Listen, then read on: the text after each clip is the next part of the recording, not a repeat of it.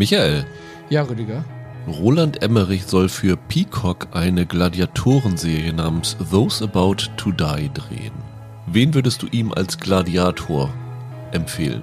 Oh, Gladiator ist super schwierig, weil, also, wenn man das ordentlich macht, dann hätte ich da gerne einfach irgend so einen Muskelberg. Also ich meine, das basiert doch auf diesem Buch, auf dem auch Gladiator basiert, oder? Den finde ich super, aber ich hätte gern einen, der irgendwie noch mehr schrank ist als Russell Crowe. Also am besten findet er da irgendeinen aus der Wrestling-Szene oder so, der da auflaufen kann und der wirklich diese Rüstung sprengt körperlich. Also The Rock willst du? Nee, nein, nicht ganz so, etwas aggressiver auch aussehend physisch. Also keine Ahnung, da musst du irgendeinen Sportler haben. Wen ich aber ganz, ganz witzig fände, weil das, wie gesagt, auf diesem Gladiator-Buch beruht. Da gab es ja damals noch die Joaquin-Phoenix-Rolle, diesen, diesen widerlichen. Und da würde ich mir Jamie Campbell Bower wünschen, mit dem Roland Emmerich ja schon mal was zusammen gemacht hat, nämlich seinen tollen Anonymous-Film. Das wäre cool, wenn er den Bower da irgendwie unterbringt als so einen, ja, kleinen Scheißer. Ich bin vorhin mit Holger unterwegs gewesen und er hatte nach der Cold Open Frage gefragt und er sagte, er würde sich unbedingt Jean-Claude Van Damme als Trainer der Gladiatoren wünschen, weil Emmerich ja mit dem schon zusammen äh, Universal Soldier gemacht hat. Ich habe gedacht, in der Tradition von Gladiator muss ja ein deutscher Muskelberg mit minimalistischem Schauspieltalent dabei sein und äh, da würde ich ihm empfehlen, Lars Riedel einfach zu besetzen, den Diskuswerfer, der ja eine großartige Statur hat und schauspielerisch, glaube ich, ähnlich viel drauf hat wie Ralf Möller, aber wo du vorhin sagtest, du brauchst einen Schrank. Und da würde sich ja eigentlich anbieten Hafþór Björnsson, der bei Game of Thrones mitgespielt hat, der diesen Strongest Man-Wettbewerb schon gewonnen hat. Und ja, das ist ja wirklich ein Koloss vor dem Herrn. Also das wäre eigentlich der perfekte Gladiator, also einer, der irgendwie so als unbesiegbar in der Arena gilt. Hallo und herzlich willkommen zu einer neuen Ausgabe von Serienweise. Mein Name ist Rüdiger Meier und ich begrüße ganz herzlich Michael Hille. Hallo. Ja, wir befinden uns ja so ein bisschen diese Woche im Niemandsland zwischen House of the Dragon und Der Herr der Ringe, die Ringe der Macht und haben uns gedacht, da es ja so in der Nachrichtenwelt sowas gibt wie den Friday News Dump, wo man irgendwelche schlechten Nachrichten am besten dann raushaut, wenn über irgendwas anderes geredet wird, weil es dann in der Medienwelt untergeht, haben wir gedacht, wir gucken jetzt mal, welche Serien so in diesem Zeitraum starten, die wahrscheinlich völlig untergehen, weil alles nur über diese beiden Fantasy-Stoffe reden und wir finden, dass man die vielleicht auch noch berücksichtigen sollte, zumindest in der Diskussion. Wir haben ja vor einigen Wochen, Michael und ich, schon mal sieben auf einen Streich gemacht und mhm. genau das gleiche machen wir heute wieder. Also wir haben uns wieder sieben Serien rausgesucht, die alle so zwischen letzter Woche und ja, der ersten Septemberwoche starten, mit einer Ausnahme, wo ich dachte, sie startet am ersten September, startet aber vierzehn Tage später. Aber da sie auch bei R T L Plus startet und wir heute vier R T L Plus Serien im Angebot haben, passte das eigentlich perfekt dazu, das dazu zu nehmen. Und wir haben ja letzte Woche schon versprochen, es ist dieses Mal bessere Qualität dabei als bei unserer letzten sieben auf einen Streich Ausgabe. Und wir werden natürlich am Ende der Folge auch wieder unser persönliches Ranking von diesen sieben aufführen, sodass ihr vielleicht so eine kleine Orientierung habt, wo es sich am ehesten lohnt, reinzuschauen. Ähm, worum geht's heute? Welche Serien sind dabei? Also ich sag mal in der Reihenfolge, wie wir drüber sprechen. Wir werden reden über Cleo bei Netflix mit Jella Haase, die in der letzten Woche gestartet ist. Wir werden reden über eine Klasse für sich bei Prime Video, die schon vor vierzehn Tagen gestartet ist, wo wir bis jetzt irgendwie nicht dazu gekommen sind. Wir sprechen über Decision Game, die heute in der Z D F Mediathek startet und dann Anfang September in Z D F Neo zu sehen ist. Und dann halt die vier R T L Plus Serien, ein Streamingdienst, über den wir bisher relativ wenig gesprochen haben, weil er relativ wenig zu bieten hatte, aber jetzt haben sie ja mit H B O Max einen Deal gehabt, sodass jetzt so nach und nach ein paar interessante Serien rauskommen. Also wir sprechen über Schritt ins Leere, eine Agatha Christie Verfilmung von Hugh Laurie. Wir sprechen über Made for Love, ein, ja, so Black Mirror-artige Sci-Fi-Geschichte, würde ich es mal so formulieren. Ja. Das sind beide Serien, die schon gestartet sind. Und dann sprechen wir noch über Minx, die startet am ersten September bei R T L Plus, und über Hex. Das ist ja eine extrem gefeierte Serie in den U S A schon gewesen, wo jetzt schon die zweite Staffel gelaufen ist und auch dies Jahr bei den Emmys wieder nominiert ist. Und die startet bei uns am fünfzehnten September bei R T L Plus. Also da sind wir ein bisschen früher dran. Aber da diese Serie nun schon länger läuft, finde ich, kann man das durchaus äh, verschmerzen. Und es ist uns lieber, wir reden jetzt drüber, als dass es irgendwie unter den Tisch fällt. Ja, wir werden nur kurz über die Serien reden, weil wir jetzt das nicht zu lang machen wollen. Also vielleicht zehn, fünfzehn Minuten maximal pro Serie, sodass ihr einen groben Eindruck bekommt, worum es geht und ob es sich lohnt und wenn ja, warum und wenn nein, warum nicht. Dann lass uns loslegen mit Cleo, Michael. Ja. In der letzten Woche bei Netflix gestartet mit sechs Folgen. Eine Geschichte mit Jella Haase in der Hauptrolle als eine Stasi, ja, Agentin, so eine inoffizielle Stasi-Agentin, muss man eher sagen, mhm. die immer durch einen Tunnel in den Westen geht und da irgendwelche Aufträge für die Stasi ausführt. Wir sehen sie in der ersten Folge, wie sie in eine Disco nach West-Berlin geht und dort jemanden umbringt und dann wieder zurückkehrt. Und der Einsatzpunkt des Ganzen ist, dass sie aus irgendeinem Grund, den sie nicht genau weiß, verurteilt wird, dass sie die Stasi verraten hat. Also es, sie trifft einen Mann zufällig an der U-Bahn-Station, davon wird ein Foto geschossen und dann heißt es, du hast hier Informationen mit einem Agenten der Gegenseite ausgetauscht und jetzt musst du ins Militärgefängnis rein. Da kommt sie dann rein, sitzt da ein paar Jahre ein, bis im Jahr neunzehnhundertneunzig nach dem Mauerfall die ganzen politischen Gefangenen freikommen. Dann kommt auch die Cleo frei.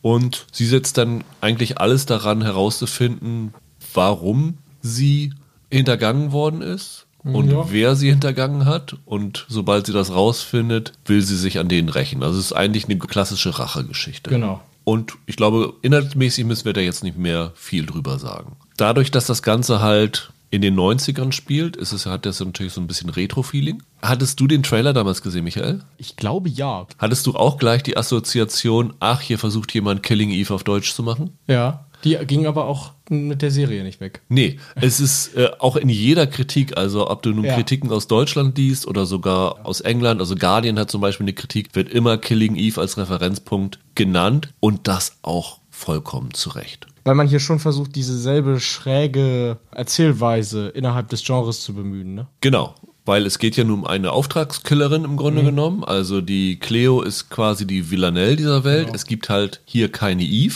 sondern es gibt einen Angestellten der deutschen Seite, der halt zufälligerweise bei diesem Disco-Mord in dieser Disco anwesend war, ihr Gesicht gesehen hat und als einziger ihre Spur aufnimmt und dann entspinnt sich zwischen den beiden so, so eine kleine Verfolgung, die dann bis nach Mallorca führt. Äh, gemacht worden ist sie von den sogenannten Haribos, also die Anfangsbuchstaben der drei Vornamen der Drehbuchautoren, Hanno Hackford, Richard Kropf und Bob Conrad. Die vier Blocks und Para hieß das doch. In Deutschland sehr angesehene Drehbuchautoren, würde ich sagen. Es ist halt nicht nur die Prämisse so, es wird auch versucht, vom Look so dieses Killing-Eve-Feeling zu machen. Also die Cleo hat sehr viele Kostümwechsel, sie verkleidet sich halt immer, sie geht sehr kaltblütig bei ihren Morden vor, was ja Villanelle auch war. Das, also Killing Eve war ja eine sehr brutale Serie und sie hat sehr viel schwarzen Humor. Zumindest versuchen sie das da einzubahnen. Also da gibt es schon mal so absurde Situationen und es wird versucht, so ein paar One-Liner zu setzen und so. Also vom Genre her, vom Ton her, vom Look her, von der Prämisse her ist da schon sehr viel Killing Eve dabei. Ja, nur nicht von der Qualität. Das ist jetzt die nächste Frage. Ja, du hast das richtige Wort eben gesagt. Die versuchen das und mehr ist das für mich nicht. Die sind, das ist so angestrengt, der Versuch, diese Killing Eve-Masche nachzuahmen und Jella Haase ist toll in der Rolle, also die hat wirklich Spaß, die stürzt sich da komplett rein und das macht die auch gut. Aber boah, war das anstrengend zu gucken, muss ich ehrlich sagen. Jetzt hast du eben groß gesagt, dieses Mal wird's besser als bei der letzten sieben auf einen Schlagrunde. Cleo ist das für mich noch nicht, ich fand das wirklich nicht dolle und hab mich da irgendwo zwischen gelangweilt und auch ein bisschen geärgert über einige Sachen, die sie da verbrechen. Wie viele Folgen hast du gesehen? Vier. Ich habe drei gesehen, also wir haben jetzt bei den Serien heute nicht... mit Ausnahme von ein, zwei Serien nicht alles komplett gesehen. Nee, genau. Ich habe hier drei gesehen und mir ging es am Anfang ein bisschen anders. Okay. Also ich habe gerade die erste Folge gesehen, wo das halt so eingeführt wird und fand das schon sehr originell, fand das, hatte Pep. Jella Haase fand ich da richtig klasse in der ersten Folge und hatte da durchaus meinen Spaß. Und es war auch so in den ersten zwei Folgen noch so. Und dann hatte ich nach diesen zwei Folgen eine Pause gemacht und hatte jetzt hier nochmal für den Podcast mir die dritte Folge angeguckt. Und muss sagen, bei der dritten Folge habe ich mich sehr gelangweilt. Also ich hatte so ein bisschen das Gefühl, dass sich die, wie ich immer noch finde, gute Grundidee, ich finde, es spricht auch überhaupt nichts dagegen zu sagen, wir machen jetzt quasi ein deutsches Äquivalent zu Killing Eve. Ist legitim, warum nicht? Aber der große Pluspunkt von Killing Eve war nicht nur die Inszenierung, war nicht nur der Look mit den tollen Kostümen von der Villanelle und so. Killing Eve hatte in der ersten Staffel wegen zwei Dingen funktioniert. Das erste waren die Dialoge, die unglaublich scharf geschrieben worden sind, weil die erste Staffel von Phoebe Waller-Bridge geschrieben worden ist. Und das zweite sind die beiden Hauptdarstellerinnen gewesen. Jodie Comer und Sandra Oh waren eine Wucht und sie waren vor allen Dingen eine Wucht, wenn sie gemeinsam zu sehen waren. Und hier ist Jella Haase natürlich weit davon entfernt, irgendwie Jodie Comer das Wasser reichen zu können, aber das liegt nicht an Jella Haase, sondern es liegt an Jodie Comer. Aber das Problem ist, dass sie Jella Haase kein vernünftiges Äquivalent gegeben haben. Also der Sven, der von Dimitri Schad gespielt wird, ja. ist eine ziemlich flach geschriebene Figur. Also zumindest in den Folgen, die ich jetzt gesehen habe, war das jemand, wo ich dachte, das ist so ein Klischee-Beamter aus dem Westen, der jetzt irgendwie glaubt, er hat hier die große Entdeckung gemacht, aber irgendwie nichts Besonderes in seiner Figur hat. Und es schien mir so ein bisschen, sie haben das Besondere alles in diese Cleo-Figur reingesteckt. Ja, nicht nur diese Polizistenrolle. Für mich war das von Anfang an halt eine reine Klischee-Parade. Also ich finde, wie hier die ehemalige D D R, der sozusagen junge Osten, das junge Ostdeutschland dargestellt wird, erinnert an Goodbye Lenin oder so ein Kram. Ich fand es nicht schlimm. Und da kommt dann noch hinzu, dass die Art und Weise, wie sie das hier darstellen, passiert auch nur über Marotten. Also da wird mir eigentlich gar nichts erzählt über die Menschen selber und über die Umstände von einem Deutschland in der Wende. Das ist halt nur so eine schön buntig knallige Kulisse irgendwie für eine Jella Haase, die dann halt in jeder Folge eine Absurdität nach der anderen runterschlägt. Spielen darf. Das ist nicht gut gelöst für mich. Und wenn sich da dann noch so wirklich offensichtliche Fehler einschummeln, finde ich das besonders peinlich. Was meinst du mit offensichtliche Fehler? Das fängt an damit, wenn ein Führungsoffizier bei der Stasi seinem Vorgesetzten dann einmal mit Herr Oberst anspricht und ich mir denke, der muss Genosse Oberst sagen. Das habe ich sogar extra nochmal nachgeguckt. Natürlich muss der Genosse sagen, der sagt nicht Herr Oberst. Lustigerweise, in, zumindest in Folge drei nennt Cleo irgendjemanden, mit dem sie spricht, auch Genosse Oberst. Ja, ja, genau. Irgendwann, sie macht es richtig, aber irgend so ein anderer Typ da macht es falsch. Und da sind mehrere solcher Sachen drin gewesen, bei denen du dir dachtest, ey, dann recherchiert doch die D D R wenigstens vernünftig. Das hat mir nichts gegeben, muss ich sagen. Und ich habe es ja gesagt, Jella Haase finde ich auch gut in der Rolle. Aber was sie da teilweise an Drehbucheinfällen haben, um sie besonders verrückt und abgedreht darstellen zu lassen, ist mir dann auch ein bisschen zu doll. Du hattest das auch gesehen, wenn sie auf dem Spielplatz ist, als Prinzessin verkleidet, ne? Ich glaube nicht, ja. Bin mir jetzt nicht sicher. Okay, da sitzt sie auf dem Spielplatz, hat so ein schönes Prinzessinnenkleid an und rülpst sich die ganze Zeit einen ab und das war so ein bisschen Humor von gestern. Ich glaube, für mich war das Problem, dass ich es besser gefunden hätte, wenn sie die Serie in der Vorwendezeit gelassen hätten, wie in den ersten Szenen der Serie, weil mhm. diese Rachegeschichte, Rachegeschichten sind eh nicht so unbedingt meins, weil ich sie nicht besonders originell finde und das ist hier wieder so eine Terminal-List-Variation, wo sie halt jemanden umbringt und dann kommt der Nächste und dann ist sie hinter dem hinterher, bis sie dann irgendwann den Endgegner hat, wahrscheinlich, und dann den töten will. Das gibt mir irgendwie nicht so viel. Und ich fand auch dann, ich glaube in Folge drei sind wir dann auf Mallorca, das fand ich nicht so besonders toll. Sie haben dann das irgendwie versucht, das war ein ganz schöner Einfall, sie dort ankommen zu lassen und dann halt sie mit fließendem Spanisch da perfekt durchkommen zu lassen und alles zu finden, was sie will. Und dann kommt kurz danach halt ihr Verfolger an, der nur Deutsch spricht und da irgendwie völlig hilflos ist. Und das fand ich irgendwie ganz schön gemacht. Aber ansonsten diese ganze Mallorca-Geschichte mit den Leuten, die sie da trifft, das fand ich ein bisschen langweilig. Und warum mache ich das so, wenn ich am Anfang diese Geschichte habe? Sie ist halt noch in der D D R und macht dann halt Aufträge in der B R D, wo sie Leute umbringen soll. Und dann hättest du noch ein bisschen kalte Krieg-Atmosphäre und sowas drin gehabt. Ich glaube, das wäre für mich reizvoller gewesen auf Dauer, als zu sagen, wir machen jetzt einen kurzen Prolog in der Vorwendezeit, machen dann die Wende und dann machen wir eine Rachegeschichte, die auch, ehrlich gesagt, im Jetzt spielen könnte. Also, dass es da jetzt neunzehnhundertneunzig ist, außer dass sie da ein paar kluge Kommentare dazu machen, wie sich so die Wessis dann den Osten einverleibt haben, also dass sie dann in ihre Wohnung zurückkommt und dann sitzt da so ein Hausbesetzer aus dem Westen in ihrer Bude drin und so. Das sind so ein paar nette Kommentare, auch was so ansatzweise mit der Begründung ist, was sie auf Mallorca sucht, auch in Ordnung gewesen. Aber dieser Kampf der zwei Systeme wäre, glaube ich, ein interessanterer Hintergrund gewesen. Kann durchaus sein. Also mein Problem ist, selbst das, was du jetzt als positiv beschreibst, diese Kommentare, die die einbauen, selbst das hat, war für mich zu holzhammerlastig. Also mir fehlt hier in den Drehbüchern jede Form von Raffinesse. Also für mich wirkte das, als wäre es über den Pitch, wir machen ein deutsches Killing Eve, also schräg, exzentrisch, junge, abgebrühte Killerin beim Geheimdienst. Über diesen Pitch ist das für mich nicht hinausgekommen, um ganz ehrlich zu sein. Und du kannst cool sein, nicht nachahmen oder oder faken. Du bist entweder cool oder du bist nicht cool. Und Killing Eve war cool und Villanelle war cool. Und Cleo, sowohl die Serie als auch die Figur, ist leider nicht cool. Ich habe das aus gutem Grund dann auch irgendwann gelassen, weil da musste ich einsehen, das gibt mir leider wirklich eigentlich gar nichts, außer dass es für Jella Haase ein netter Showcase ist, um ihre, wie sagt man so schön, Range zu zeigen. Ja, auch dieser Versuch, das so ein bisschen ironisch gleich in der ersten Folge mit so einer Textzeile zu machen, ne? Das ist eine wahre Geschichte, Punkt. Nichts davon ist wirklich passiert, Punkt. Es ist hier so versucht, an so vielen Stellen, so ich sag mal, die großen Serien zu zitieren. Ja. Und ja, das funktioniert nicht immer. Also letztendlich hatte ich ab und zu mal das Gefühl hier, da hat jemand die richtigen Serien gesehen. Die Leute, die das geschrieben haben, wissen, was gute Serien sind und haben da auch gute Elemente da übernommen. Aber letztendlich fehlt da die eigene Identität in der Serie so ein bisschen. Und das ist...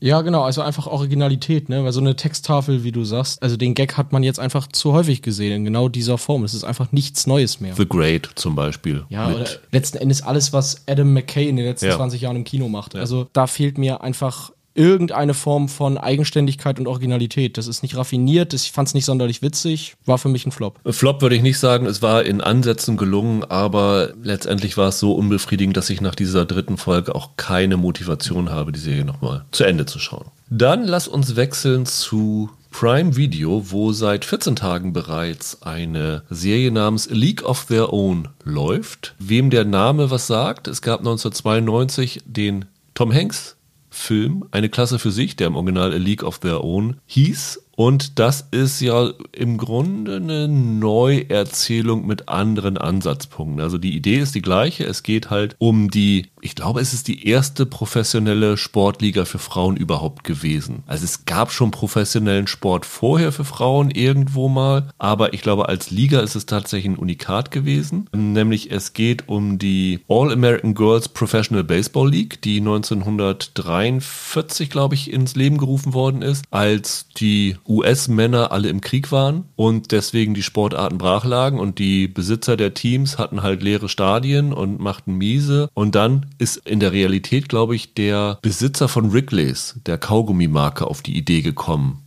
hm. das zu machen. Also es gibt ein Baseballfeld in Chicago, das heißt Wrigley Field, da spielen die Chicago Cubs. Das ist nach dem benannt, also die Serie spielt auch in Chicago. Hier haben sie es in der Serie jetzt nicht mit dem realen Wrigley gemacht, sondern sie haben jetzt quasi einen anderen Mäzen da erfunden. Aber zum Beispiel das Team hier in der Serie ist das gleiche wie in dem Hanks-Film. Also es geht hier auch um die Rockford Peaches. Und der Film damals von Penny Marshall war eigentlich eine Komödie. Also es war eine klassische Sportkomödie. Die Serie jetzt, die von Will Graham und vor allen Dingen von Abby Jacobson ist, die auch die Hauptrolle spielt und bei Comedy Central damals Broad City erfunden hatte, finde ich, geht mehr ins Dramatische rein, oder? Würdest du mir ja. da recht geben? Ja, absolut. Also ich habe den äh, neunziger-Film gar nicht jetzt als reine Komödie in Erinnerung. Ich meine, der nimmt das trotzdem schon auch ernst, die wahre Geschichte. Er, er ist nur sehr locker erzählt. Der spielt jetzt nicht jedes Drama bis ins letzte Detail aus. Ich nehme aber an, das meinst du auch. Ja, der Film hat seine komödiantischen Elemente durch diese Tom-Hanks-Figur, der als mhm. Trainer dazukommt, eigentlich keinen Bock drauf hat und dann im Lauf des Films dann doch den Ehrgeiz bekommt, da Erfolge zu feiern. Im Grunde ist das damals eine Schwesterngeschichte gewesen. Also Gina Davis hatte die Hauptrolle und Lori Petty war, glaube ich, ihre Schwester. Und zwischen denen gab es so eine ewige Rivalität und das war so der Kern dieser Geschichte. Und die Serie setzt halt komplett andere Akzente, was ich sehr, sehr spannend fand. Also du hast den Film auch gesehen und ja. den mag, der gefiel dir? Ich mag den Film total gerne, ja. Okay, und jetzt die Serie hat dir aber auch sehr gut gefallen? Ja, die Serie hat ja vor allen Dingen zwei Aspekte, die der Film nicht hatte, beziehungsweise der Film nur angedeutet hat. Hier wird vor allem eine queere Geschichte erzählt. Also die Hauptdarstellerin ist ja Carson Shaw, das ist die von der Showrunnerin Abby Jacobson gespielte, die da der Catcher ist, also die Position, die in dem Kinofilm Gina Davis hatte. Die ist verheiratet mit einem Mann, der im Krieg ist, der wird von Patrick J. Adams aus Suits gespielt und ist aber nicht wirklich glücklich zu Hause und sieht so ein bisschen diese Bewerbung für diese Baseballliga als Chance, ihrem tristen Leben zu entkommen. Und entdeckt dann, während sie dann halt in diesem Team ist, eine Zuneigung zu der von Darcy Carden aus The Good Place gespielten Greta Gill. also eine Teamkollegin. Und da entwickelt sich so eine lesbische Liebesgeschichte draus. Und das wurde im Kinofilm nur so angedeutet, dass dort halt auch Teammitgliederinnen waren, die auf Frauen stehen. Aber hier ist es halt zentraler Punkt der Geschichte. Was mir aber hier sogar noch besser gefallen hat, es gibt noch einen komplett separaten Handlungsstrang eigentlich. Die geht um Max Chapman, die von Shaun T Adams gespielt wird. Eine super talentierte Pitcherin, also Werferin, die aber Afroamerikanerin ist. Ja. Und auch wenn es jetzt so wirkt, dass diese Liga jetzt total aufgeschlossen ist, weil sie jetzt Frauen eine Chance gibt, ist sie dann nicht aufgeschlossen genug, eine schwarze Frau in diesem Team zu akzeptieren. Das heißt, die versucht davor zu spielen, wird sofort abgelehnt, obwohl sie wahrscheinlich von allen Spielerinnen, die dort sind, die absolut talentierteste ist und versucht dann auf anderem Wege ihrer Leidenschaft nachzugehen. Und das macht sie, indem sie versucht, einen Job in der örtlichen, ich glaube, es ist eine Schraubenfabrik zu bekommen und darüber in das Werksteam dieser Schraubenfabrik reinzukommen. Eine Geschichte, die zu achtzig Prozent parallel erzählt wird, die ab und zu mal zusammenfließt in so verschiedenen Momenten, aber die ich unfassbar stark fand. Dieser ganze Aspekt, auch ihre beste Freundin, das ist so eine Comicbook-Künstlerin, Clance, wird gespielt von Gbemisola Ighumelo, ganz, ganz großartige Rolle. Allein diese Geschichte lohnt für mich, diese Serie anzugucken, weil ich die phänomenal gut fand. Die andere Geschichte gefällt mir von der Schlagrichtung sehr, aber von der rein Handlung her, ist mir das dann doch zu nah an diesem Kinofilm gewesen. Und ich war sehr froh, als halt diese Max-Geschichte eingeführt wird, die im Film, glaube ich, auch nur so angedeutet wird. Ich glaube, da ist irgendwann eine Afroamerikanerin, die irgendwann mal einen Ball besonders weit wirft, wenn ich mich recht entsinne. Ja. Und darauf haben sie das dann aufgebaut. Und allein dafür fand ich die Serie schon sehr, sehr lohnenswert. Es ist jetzt für mich nicht die absolute Superserie und ich bin bei Baseball-Serien vielleicht sehr kritisch, weil ich selber Baseball gespielt habe. Aber es hat mir insgesamt gut gefallen. Ja, ich war richtig überrascht. Das ist jetzt nach Winning Time die zweite Sportserie dieses Jahr, die mich total abgeholt hat. Obwohl ich bei dem Wort Sportserie schon anfange zu gähnen. Ich fand das richtig spitze. Ich muss auch noch zu dem, was du eben gesagt hast, kurz sagen, die Liga ist natürlich nicht von Anfang an super aufgeschlossen. Also die werden ja dann gezwungen, da wie so Beauty Queens da aufzutreten. Das stimmt, weil sonst das darf ja, sonst guckt ja keiner Frauen-Baseball, ist ja die Aussage der Männer an der Spitze. Und wenn es sexistische Kommentare von der Tribüne gibt, dann heißt es, das gehört dazu. Ja, genau. Hinzu kommt, sie haben halt das Tom Hanks-Äquivalent, wird hier gespielt von Nick Offerman. Ja. Dieser Sexismus, den Tom Hanks am Anfang in der Rolle hatte, der dann relativ schnell bekehrt worden ist, der ist hier ins Extreme in der Nick Offerman-Figur. Das ist ein Riesenarsch. Ja.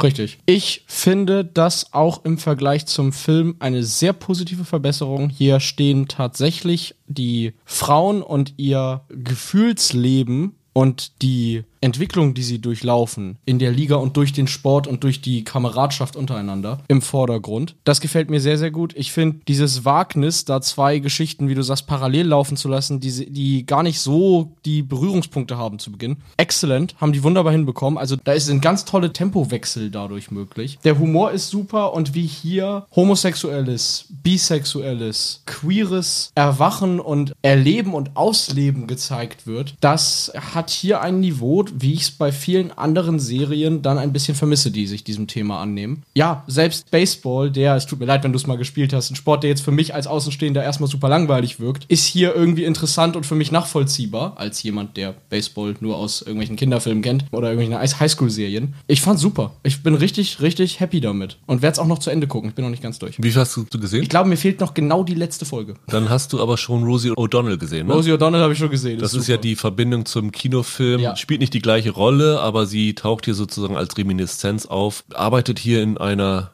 queeren Bar, wo auch ein relativ wichtiger Handlungsstrang stattfindet. Also die Serie macht sehr, sehr viel richtig, muss ich auch sagen. Es sind exquisit geschriebene Figuren. Das ist das A und O. Das, was ich vorhin bei Cleo gesagt habe, was ja. mir ein bisschen gestört hat, dass die außer dieser einen Hauptfigur nicht viele tolle Figuren hatten. Hier findest du fast keine schlechte Figur. Richtig. Die sind anfangs stereotypisch ein bisschen. Also du hast dann halt die Verschlossene, diese Carsten halt. Du hast dieses Glamour Girl, die von Darcy Kahn gespielt wird. Du hast dann diese junge Kubanerin. Ja. Das ist auch total gut, wie sie damit umgehen mit ihr. Dieses Diverse hier in vielen verschiedenen Arten und Spielformen, also ob es nun sexuelle Identität ist, ob es nun Hautfarbe ist oder Herkunft ist, wie auch immer, das wird alles gut gemacht. Also das ist wirklich eine sehr, sehr lohnende Serie. Man, man muss sagen, der, der Zeigefinger bleibt unten. Ja. Das belehrt dich nicht, das versucht dir nicht beizubringen, ein besserer Mensch zu werden, sondern man hat da richtig Spaß, das zu gucken. Auch die sexistischen und rassistischen Erlebnisse und so, die die machen, da ist in dem Moment, in dem die kommen, in dem das passiert, ist dir als Konsument schon klar, das wird noch ein Erlebnis für die Frauen. Die werden da am Ende irgendwie gestärkt und äh, als Gewinnerinnen vom Platz gehen. Deswegen ist das hier auch ein easy watch, trotz dieser heftigen Themen, sag ja. ich mal. Und ich fand dann auch super, wie dann halt gezeigt wird, wie die Max dann halt in dieser Schraubenfabrik anfängt. Sie versucht erst, sich als Mann zu verkleiden, um da überhaupt reinzukommen. Also auch da stößt sie ja erst auf Ablehnung, als sie sich als sie selbst ja. bewirbt, weil es heißt hier, als Sekretärin oder so werden hier nur weiße Frauen genommen, aber sie weiß halt, dass Afroamerikaner im Produktionsprozess eingestellt sind, versucht dann halt dort als Mann zu landen. Das ist toll gemacht und dann aber auch ihr Verhältnis zu den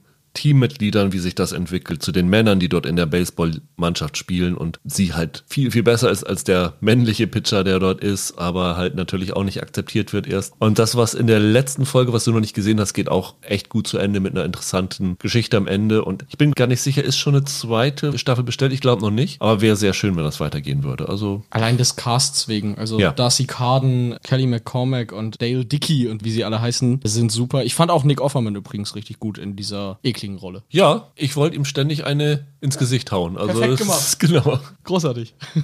Guter Übergang zu unserer dritten Serie, Decision Game. Weil da wollte ich auch einigen ins Gesicht hauen. Ah, okay. Das ähm, musst du näher ausführen. Das werde ich gleich näher ausführen. Wunderbar. Es startet heute in der Z D F Mediathek, läuft dann am sechsten und siebten September um zwanzig Uhr fünfzehn bei Z D F Neo mit sechs Folgen. Ich muss zugeben, ich habe nur die erste Folge hier gesehen. Ich weiß nicht, wie viel du geguckt hast. Drei Folgen. Drei Folgen. Und es hat auch seinen Grund, warum ich nur die erste Folge gesehen okay. habe. Aber erstmal, worum es geht. Hier spielt Eva Meckbach die Hauptrolle, heißt Vera Schröder, ist eine Risikoanalystin in einer Bank und ist ein ziemliches Genie. Sie ist dafür zuständig, zu bestimmen, welches Land welche Risikobewertung bekommt. Was dann entscheidend wiederum ist, wie leicht es einem Land fällt, Kredite aufzunehmen bei anderen Partnern. Also wenn das Bonitätsranking ganz schlecht ist, dann will keiner diesem Land Geld leihen und dann steht das Land meistens vorm Staatsbankrott. Und dann wird die Tochter von dieser Vera entführt und die Entführer haben eigentlich nur einen Wunsch. Sie soll die Bonität eines Landes abwerten. Und das bringt sie natürlich in einen Gewissenskonflikt. Sie ist halt eine Expertin, deswegen heißt das Ding Decision Game, in der sogenannten Spieltheorie. Das war damals, glaube ich, im Rahmen des Kalten Kriegs entwickelt worden, wie so Chancen, Risikoanalysen und sowas alles sind. Ich glaube, da ging es dann darum, Atomkrieg und sowas ja, alles da exakt. zu verhindern oder zu berechnen. Und sie, ich finde, das kann man sagen, weil das in der ersten Folge schon stattfindet, trifft dann die Entscheidung, nicht das zu machen, was die Entführer wollen, sondern halt im Sinne ihrer Spieltheorie genau das Gegenteil zu machen. Nämlich die Bonität aufzuwerten und dadurch dann ihrerseits die Entführer unter Druck zu setzen, weil sie vermutet, dass in dem Moment, wo sie das Gegenteil macht, dass die dann in Probleme kommen. Ja. Und dann geht dann halt so ein Katz-und-Maus-Thriller-Spiel zwischen den Entführern, zwischen der Vera, dem Ehemann von ihr, Alex, der gespielt wird von Shenya Lacher, der auch noch bei der Polizei arbeitet. Natürlich. Und das sind halt, würde ich mal vermuten, die Entwicklung der sechs Folgen, da ich ja wie gesagt nur die erste Folge gesehen habe. Die ist aber auch ein Frechdachs, die Vera. Was meinst du, wie, wie überrascht haben die Entführer geguckt, dass ja. sie festgestellt haben, dass die einfach dreist das Gegenteil von dem macht, was sie von ihr wollten. Unglaublich. Frech. Ja. Frech. Also ich oh. schließe daraus, dir hat sie auch nicht so ganz gut gefallen. Nee, eher nicht. Irgendwie, ich finde diese Prämisse schon super doof. Wirklich, wenn du die Prämisse so zusammenfasst, wie du es gerade gemacht hast, denke ich mir, cool, wenn Vera ein Mann wäre und wir hätten noch die neunziger, dann wäre das so ein Harrison-Ford-Action-Film gewesen mit coolen Verfolgungsjagden oder irgendwie sowas. Also so ein Air Force One oder auf der Flucht-Motiv-Ding. Oder heute könntest du es mit Liam Neeson machen. Hier hast du aber einfach ein richtig biederes Klischee-Drama dahin gezimmert bekommen. Mit Figuren, die irgendwo zwischen nervtötend und strunzdämlich sind. Naja, mich stört eher, dass die Vera-Figur das Gegenteil von strunzdämlich ist. Ja, ich meine mehr, wie zum Beispiel die Entführer sich verhalten. Also die ganze Entführung an sich ist ja schon hirnrissig. Also das hätte man denen ja gleich sagen können, dass das wohl nichts wird, oder? Ja, das stimmt. Was mich halt total in dieser ersten Folge abgeturnt hat, ist, wie diese Vera porträtiert wird. Okay. Es liegt überhaupt, also nicht porträtiert, also ich will der Eva Meckbach überhaupt keinen Vorwurf machen, wie diese Vera gezeigt wird. Wenn Vera gegen Sherlock Holmes antreten würde, Sherlock Holmes hätte keine Chance. Nee. Die ist so übergenial. Ja, der wird heulend zu Mami rennen. Und damit auch der letzte Depp das versteht, wie genial es ist, wird in der ersten Folge das mindestens zwei, wenn nicht sogar dreimal gezeigt. Also gleich die allererste Szene ist halt eine Sitzung in so einem Konferenzraum von dieser Bank, wo dann rundum gefragt wird, was ist jetzt mit diesem Land und was ist mit jedem Land. Und dann spricht dann halt ein Kollege von einem Land, von dem sie eigentlich keine Ahnung hat, wirft er irgendwelche Zahlen in den Raum und sie dann gleich, haha, das ergibt das und das und dieses und jenes und sowas alles. Damit wollen sie schon mal zeigen, guck mal, die ist schlauer als alle anderen. Aber weil ja vielleicht jemand gerade ein Bier aus dem Kühlschrank geholt haben könnte und das noch nicht ganz mitgekriegt hat, machen wir danach noch eine Szene, wo wir Vera zeigen, wie sie mit ihrem Mentor vor einer Felswand steht, wo jemand hochklettert und während der Typ dann hochklettert, dieses Free-Climbing macht und sie sichert ihn ab, sagt sie ihm, haha, jetzt hat er aber den falschen Schritt gemacht, weil jetzt hat er keine Chance mehr hochzukommen und dieses und jenes und dann stürzt der Typ natürlich auch gleich ab. Das ist so penetrant inszeniert, wie sie versucht zu zeigen, wie genial und brillant diese Frau ist, dass mir das schon sofort auf die Nerven gegangen ist. An eine dieser Beispielszenen kann ich mich gar nicht mehr erinnern. Also es gibt zwei Möglichkeiten. Entweder die Serie ist so blöd, dass ich mir nichts abgespeichert habe, oder ich war da tatsächlich kurz Bier holen. äh, keine Ahnung. Ja, da ist was dran. Ich finde, also das hat mich hier nicht ganz so arg genervt wie offenkundig dich, weil ich das Gefühl habe, das ist für sich eigentlich fast schon ein eigenes Klischee in solchen Serien, dass du dem Zuschauer besonders einhämmern musst, dass die Figuren übergenial sind. Da würden mir jetzt sofort sechs, sieben Sherlock Holmes-Adaptionen einfallen, die das ähnlich doll übertreiben, würde ich jetzt mal behaupten. Aber ja, es stimmt. Also hinzu kommt noch, dass ich sie auch nicht super sympathisch finde oder so als, als Figur. Also sie ist dann ja letzten Endes runtergebrochen auf den Plot, auch nur die Die Mama, die irgendwie hofft, dass sie ihr Kind wiederkriegt. Da ist ja nicht viel hinter ihrem Genie. Na, das Problem ist halt, du erkennst sofort, warum sie dieses Genie so inszenieren, weil sie danach ja komische Entscheidungen trifft und die Autoren wahrscheinlich einfach signalisieren wollten, guck mal, die ist so genial, also alles, was sie jetzt macht, ja, ja, braucht ihr gar nicht zu hinterfragen, das ist einfach so, weil die schon zehn Schritte weiter denken kann als mhm. ihr. Und das ist einfach ganz, ganz faules Geschichten erzählen. Klar. Absolut. Aber wie gesagt, dazu kommt ja, dass die Geschichte, die dann damit erzählt wird, auch nicht gut ist. Die anderen Figuren sind ja nicht viel besser. Also ich weiß jetzt nicht, du hast ja nur eine Folge gesehen, wie viel du von den Entführerfiguren mitbekommen hast. Da habe ich ein bisschen was von mitbekommen. Also der eine Typ macht dann halt einen Fehler dabei bei der Entführung mhm. von der Tochter. Das ist übrigens die dritte Szene, um die Genialität zu zeigen. Ja. Weil sie nämlich, die Tochter, kommuniziert mit der Mutter. Ich sage das jetzt einfach mal, weil das alles in der ersten Folge ist. Das ist jetzt nicht zu viel gespoilert. Die Mutter will dann halt mit der Tochter reden, ob es ihr gut geht. Und die Tochter sagt dann einen Satz, ich kriege ihn nicht mehr zusammen, weil ich es vor längerer Zeit gesehen habe, was sie genau sagt, aber die Mutter schließt daraus gleich, sagt, aha, das ist eine Anspielung von ihr darauf, dass sie mit drei Jahren beim Versteckenspielen geschummelt hat, also weiß ich, sie hat ihren Führer gesehen, deswegen, selbst wenn wir ihren Wunsch erfüllen, können wir sie nicht retten. Wo ich zum einen denke, okay, das ist schon das dritte Mal, dass ihr mir jetzt in der ersten Folge zeigt, wie genial sie ist. Aber andererseits soll auch die Tochter in dieser Extremsituation so clever sein, genau zu wissen, mit welchem Code sie ihrer Mutter genau das sagen kann. Nee, sorry, das kaufe ich euch nicht ab. Die Entführer verhalten sich dämlich, aber die Autoren halten uns noch für dämlicher als diese Entführer. Ja, das stimmt. Also es ist immer ein Problem, wenn du eine hochintelligente, hyperintelligente Hauptfigur hast. Weil um das tatsächlich authentisch darzustellen, bräuchtest du an sich auch hochintelligente, hyperintelligente Autoren und so viele auf der Welt gibt's davon dann auch wieder nicht, die so einen Sherlock-I Q haben. Das beißt sich hier. Hier funktioniert erschreckend wenig. Selbst sowas wie die Musik oder so funktioniert hier nicht. Da ist so ein Dauergedröhne, ne? Ich weiß nicht, ob du das noch im Ohr hast, aber da nur so ein, so ein banaler Klangteppich, der überhaupt keine Atmosphäre oder Spannung hat. Das Dauergedröhne bei der Serie war mein Kopf, der auf die Tischplatte schlägt. Habe ich dich bis dahin gehört, siehst du. Ja. Nee, also wie gesagt, das ist nicht richtig gut und das wäre auch nichts, was ich zu Ende gucken würde, um ehrlich zu sein. Und ich weiß echt nicht, nach den letzten ein, zwei Jahren, wer bei Z D F Neo diese Entscheidung trifft, welche Serien gemacht werden. Was Z D F Neo in den letzten Jahren, es sind einige gute ab und zu mal dabei. Aber ich glaube, jedes Jahr in den letzten zwei Jahren, wenn wir gesagt haben, was sind die Serien, über die wir uns am meisten geärgert haben, war mindestens einmal eine Z D F Neo Serie dabei. Da war immer so ein Schrott wie Deutscher. Deutscher. Doppelhaushälfte. Genau. Jetzt kam Vier Wände Plus vor kurzem. Genau. Ich weiß nicht, ob du das gesehen hast, war auch furchtbar. Ja, also Schlafschaf gab's noch. Schlafschafe, ja, ja. Nee, sorry. Bitte, bitte macht da mehr mehr Sorgfalt bei der Auswahl eurer eigenproduzierten Stoffe. Das funktioniert so überhaupt nicht. Also das hier war wirklich für mich eins der größten Ärgernisse, die ich dieses Jahr gesehen habe. Eines der größten Ärgernisse des Jahres bei mir vielleicht nicht ganz, aber ich, ich würde mich anschließen, dass das nicht taugt. Ich will nicht vorweggreifen, aber ich fürchte, wir haben das nachher beide im Ranking auch an derselben Stelle. Also äh, ich fürchte auch, ja, ja, genau.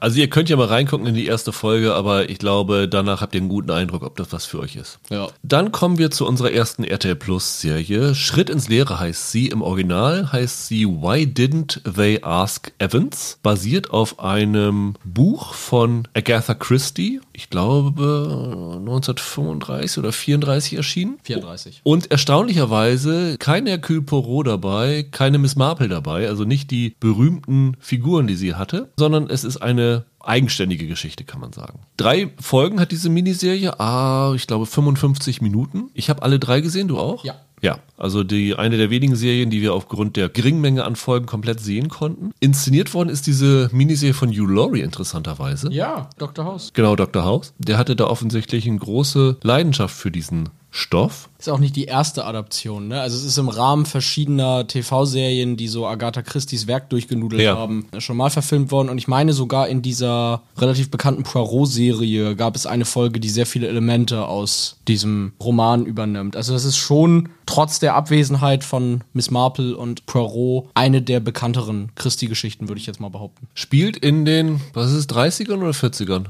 dreißiger. dreißiger, ne? Also zur Zeit, wo es veröffentlicht worden ist. Und die Hauptfigur ist Bobby Jones, gespielt von Will Poulter aus Shameless. Bobby Jones benannt nach dem berühmten Golfer Bobby Jones, Amateurgolfer, ich sag mal der Tiger Woods seiner Zeit. Damit kann jeder was anfangen.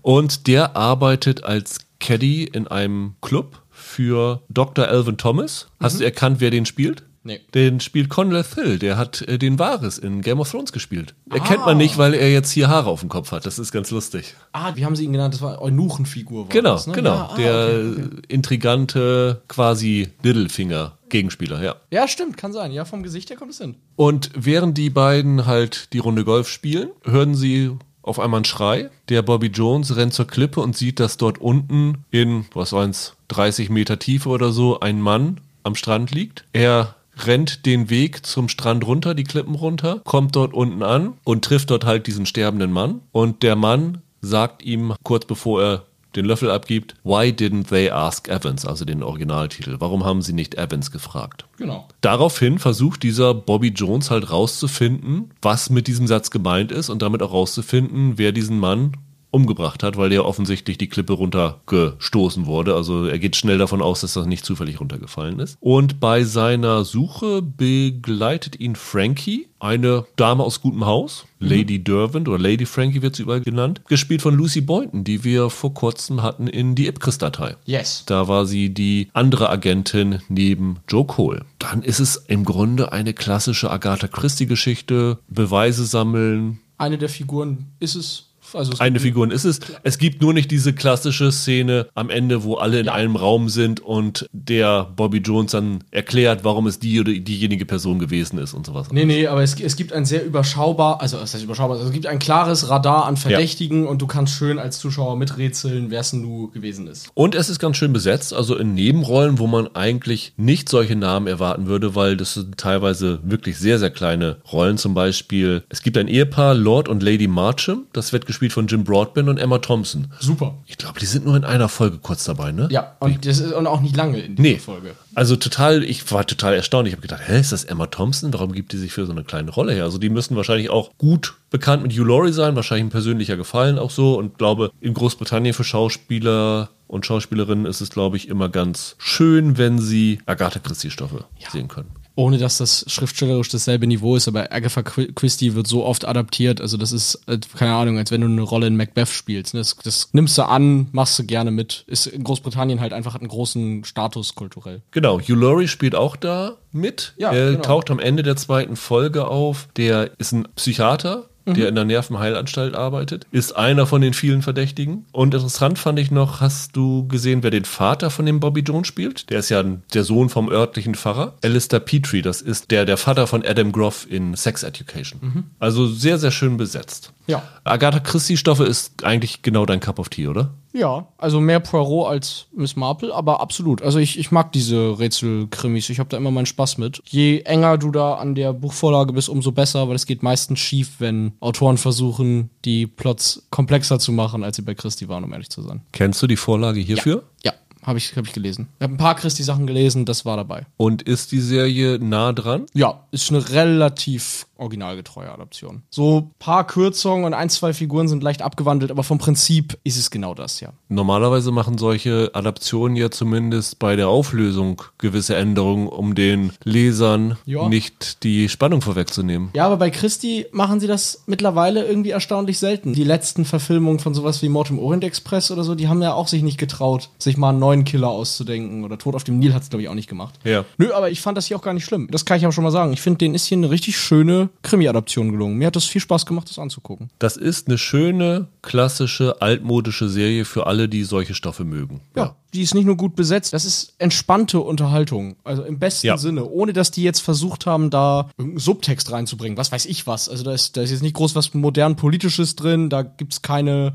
sozialen Themen, die noch irgendwie reingebracht werden müssen, sondern es ist entspanntes Krimi-Gucken. Ja, so ging mir das auch so. Deswegen habe ich auch alle drei Folgen geguckt. Das konnte man gut in einem Rutsch weggucken. Ja. Das ist schöne Abendunterhaltung. Ist eigentlich besser, glaube ich, so im Winter ist das was Schönes, ne? Wenn du irgendwie am Kaminfeuer sitzt und so und das dabei guckst, das ist eigentlich so dafür der ideale Stoff eigentlich. Das ist, glaube ich, doch in Großbritannien auch am Osterwochenende gekommen okay. dieses Jahr. Da gehört das hin, so ins Feiertagsprogramm. Ich hatte da echt eine gute Zeit mit. Ich finde, Will Poulter ist wie immer klasse. Hat der jemals schlecht gespielt in seiner Karriere bislang? Ich finde, das ist ein total toller Schauspieler. Habe ich hier sehr gerne zugeschaut. Ist hier, ich weiß nicht, ob es im Buch auch so ist, ein ehemaliger Navy-Angehöriger, ne? Ist aus der Navy ausgeschieden oder aus dem Militär ausgeschieden, wenn ich mich nicht ganz ich, richtig ja, entsinne. Ja, das ist richtig. Ich meine, ich meine, im Buch ist tatsächlich sein Background ein kleines bisschen anders, ja. aber das macht für die Figur jetzt am Ende nicht großen Unterschied in der Art, wie er drauf ist. Ja, wobei ich das als Erklärung ganz gut fand, weil komischerweise, ich weiß gar nicht, wofür er sich das antrainiert hat, wenn er da in seinem Poloshirt über den Golfplatz läuft, dann platzen die Muskeln überall raus. Kann das sein? Der dreht doch jetzt seit ein paar Monaten für Marvel. Ah, okay. Der spielt, ich glaube, Adam Warlock im neuen Guardians of the Galaxy. Kann sein, dass er dafür sich äh, schon Muskeln antrainiert hatte. Also das äh, Hemd saß sehr eng und äh, man hatte wirklich Sorgen, dass es an den Nähten reißen könnte, muss man sagen. Ja, und dafür ist dieses Militärerklärung ja. eigentlich ganz gut. Ja. So ein bisschen wie bei Dwayne The Rock Johnson, wo ja. sie auch in jedem Film sagen, ja, das ist ein Ex- Ex-Militär ja. oder so, um ihn zu erklären. Ich finde, das ist ein cooler Typ. Ich habe dem gern zugesehen und das ist gut gefilmt, das ist schön gespielt. Das ist jetzt vielleicht absolut nichts Originelles, kann man hier auch sagen, dass es in dem Sinne überhaupt nichts Neues oder so wäre. Aber als Agatha Christie-Fan, was man da so in den letzten Jahren alles mit ihren Sachen gemacht hat, das war ja teilweise unterirdisch. Also Gruß an die Kenneth Branagh-Filme, die ja unfassbar grottig waren. Und da bin ich sehr froh, dass ich hier meine gewohnte Dosis Christie bekomme und ja, allein deshalb hat mir Spaß gemacht. Schöne Locations auch, also ja. hauptsächlich in Surrey gefilmt worden, aber zum Beispiel die Golfszene am Anfang sind in Wales, ah. im Pennard Golf Club, der so an einer Klippe gelegen ist, gefilmt worden. Ein wirklich toller Platz, wo ich unbedingt mal hin muss, also sehr viel in Wales, sehr viel in Surrey und die britische Landschaft ist einfach toll. Also ist wirklich schön eingefangen. Ich weiß gar nicht, wo sie da noch diese alten, engen Gassen und sowas gefunden haben. Das mhm. war toll. Wir haben vor einem Jahr oder vor zwei Jahren über Der Doktor und das liebe Vieh geredet. Ist natürlich ein ganz anderes Genre jetzt, aber das hat mir so ein ähnliches Wohlfühl-Erlebnis geboten. Es ist jetzt wirklich nichts, wo ich sage, wow, das ist hammergut oder so. Das ist was wirklich zum schönen nebenbei gucken. Das muss es auch gar nicht sein. Also das muss gar kein, gar kein großes Highlight sein. Aber als jemand, der jetzt im Krimi-Bereich zum Beispiel jüngst sehr enttäuscht war mit der neuen Only Murders in the Building Staffel, war ich hier einfach glücklich damit, wie sie es, wie sie es gemacht haben. Und alles, was ich da so ein bisschen an Kritik dran hätte, ich finde zum Beispiel, obwohl ich die Geschichte jetzt kannte, die Auflösung des Falls ist sehr vorhersehbar. Das ist sie für mich aber im Original bei Christie auch schon. Also es ist nicht wirklich ein Vorwurf jetzt an die Serienmacher, wenn du weißt, was ich meine. Nö, gelungene Adaption. Gerne mehr solcher Christie-Verfilmungen in diesem Format. Genau, dieses Format ist auch wichtig. Also drei Folgen ist es genau perfekt. Ideal. Vier Folgen wären wahrscheinlich zu viel gewesen. Sechs Folgen wären Overkill absolut gewesen. Als also, Film ist zu gehetzt. Ne? Genau. Hier hat man genau gewusst, das ist die Länge. Also dafür vielleicht auch Kompliment an Hugh Laurie, der ja. das ja dann sich so auch ausgesucht hat. Absolut. Dann kommen wir zur nächsten R T L Plus Serie, Made for Love, die auch schon dort zu sehen ist. Ich glaube, letzte Woche gestartet. Leg mich nicht drauf fest, aber ungefähr. Ich habe vorhin gesagt, es ist so eine Black Mirror Variante, würde ich auch immer noch so sagen. Es ist eine schwarze Komödie mit Sci-Fi-Elementen. In der Hauptrolle ist Kristen Milioti zu sehen als Hazel Green. Die Mutter aus How I Met Your Mother. Die Mutter aus How I Met Your Mother und zuletzt in dieser wunderbaren Filmperle Palm Springs mit Andy Samberg zu sehen gewesen. Ich kann mir ja nicht helfen. Ne? Ich finde die ja total toll, die Schauspielerin. Aber ich werde immer, wenn ich sie sehe, ist sie für mich die Mutter aus How I Met Your Mother. Ja. Ich glaube, da wird die nie von wegkommen. Nee, wahrscheinlich nicht. Aber man muss ja zugeben, dass sie nicht schuld daran ist, wie das Finale vergurkt worden ist, weil sie war wirklich die perfekte Mutter da. Exakt. Sie, sie war ja das einsame Highlight in ja. der letzten Staffel. Unglaublich charmant. Also die ist sehr, sehr einnehmend. Kommen wir, glaube ich, nochmal drauf zu sprechen. Sie spielt hier die Frau eines Hightech-Millionärs, Byron, haha, Gogol. Gespielt von Billy Magnussen. Den mag ich. Den finde ich super. Also das war auch gleich der nächste. Der war im letzten Bond-Film, ne? Der war im letzten Bond-Film und oft, wenn der auftaucht, der hat so ein richtig ekliges Zahnpasta-Lächeln. Der spielt so fiese, fiese Schleimer. Ich finde den super. Und die Serie beginnt damit, dass wir die Kristen Milioti sehen, wie sie aus einer Luke mitten in der Wüste rauskraxelt. Jede Menge Wasser spritzt damit raus. Und man fragt sich, was soll das Ganze jetzt? Und dann bekommen wir schon in der ersten Folge ein zu sehen, wie sie halt äh, seit zehn Jahren mit diesem Byron Gogol verheiratet ist und das auch so eine, ja zumindest auf den ersten Blick glückliche Ehe ist. Also sie leben seit zehn Jahren in so einem Hightech-Palast, das muss irgendwo in der kalifornischen Wüste sein, haben seither nie wieder einen Schritt aus diesem Anwesen gemacht, weil die sagen sich, hier ist alles perfekt. Der Byron Gogol hat da so, ich nenne es jetzt mal so Holodeck-mäßige Virtual Reality-Möglichkeiten erschaffen und überall irgendwelche Bediensteten, die da rumlaufen, alle Wünsche werden erfüllt und man fragt sich dann, warum ist sie jetzt dann dort weg? Und wir erf- erfahren dann relativ schnell, dass sie weg ist, weil es eine neue Erfindung gibt, die halt Made for Love heißt. Und diese Erfindung liegt darin, dass es einen Chip gibt, der Paaren eingepflanzt wird, wodurch sie in der Lage sind, alle Emotionen, alle Erlebnisse des anderen mitzubekommen. Die ultimative eheliche Verbindung so ein bisschen. Und ja. Sie fühlt sich halt natürlich total davon überrumpelt, weil sie hat dem nicht zugestimmt. Sie weiß davon selber lange Zeit nichts. Ihr wurde so ein Schlafmittel eingeträufelt und dann wurde ihr der Chip einfach eingesetzt. Und als sie dann mitbekommt, was dort passiert ist, versucht sie sich erst das Leben ja. zu nehmen. Ja, richtig. Aber dann haben sie ja noch einen Flipper in ihrem Swimmingpool und der zeigt ihr, wie man aus diesem Ding rauskommen kann. Und dann kommt sie halt da unten, deswegen das Wasser in dieser Wüste raus. Und dann ist sie halt auf der Flucht vor ihrem Mann. Das Problem ist halt nur, durch diesen Chip ist er halt in der Lage, sie überall zu tracken, alles mitzubekommen, was sie denkt, empfindet und sowas alles. Und dann geht diese Geschichte eigentlich los, die in den U S A zumindest so erfolgreich war, dass sie eine zweite Staffel geordert bekommen hat, aber danach eingestellt worden ist, jetzt gerade durch diese Merger-Geschichte. Genau, weil Max, Discovery ja. hat ja nach der Übernahme von H B O und Warner Tabula Rasa gemacht und einen Haufen Serien abgesetzt und Made for Love gehört auch dazu. Der Black Mirror-Vergleich ist legitim, oder? Den ich hatte? Ja, sie war doch auch in dieser äh, U S S, wie hieß die? Callister. Callister, genau, Folge dabei. Es hat tatsächlich was von einer, von einer Black Mirror-Folge, die wir jetzt als Gesamtstaffel zu sehen bekommen. Ja. Absolut. Wie viel hast du gesehen? Ich hab's fast komplett gesehen. Ein okay. oder zwei Folgen fehlen. Ich habe, glaube ich, drei oder vier gesehen jetzt von mhm. denen. Die erste Staffel hat acht Folgen gehabt. Wie hat's dir gefallen? Ich fand die erste Folge super. Allein durch diesen Charme von der Milioti bin ich da sofort reingezogen worden, fand ihr Dilemma komplett nachvollziehbar, fand das irgendwie eine originelle Idee, an der ich sehr viel Spaß hatte, weil sie das irgendwie ganz gut schaffen, diese eigentlich doch sehr düstere Geschichte dann doch so humoristisch zu unterwandern, das Ganze. Ich glaube, ich würde es gerne zu Ende gucken, aber ich habe jetzt schon nach diesen drei, vier Folgen ein ziemlich sicheres Gefühl, dass, was du ganz oft sagst, für mich jetzt hier, dass ich glaube, das hätte halt als Black Mirror-Stoff, als Film besser funktioniert halt als achteinhalb Stunden. Also mir sind vier Stunden irgendwie für diese Geschichte dann doch zu viele. Ich weiß halt nicht, was da jetzt noch kommen soll, was dem Ganzen jetzt komplett neue Sachen abgewinnen soll. Für mich haben die echt viel Glück, dass Milioti, egal wo sie mitspielt, immer on top ist. Ja. Die ist so super in diesen High-Concept-Stoffen. Und die hat so eine einnehmende Präsenz, dass man das ihretwegen einfach gerne schaut. Und wie gesagt, gleichzeitig, niemand ist so gut darin, auf eine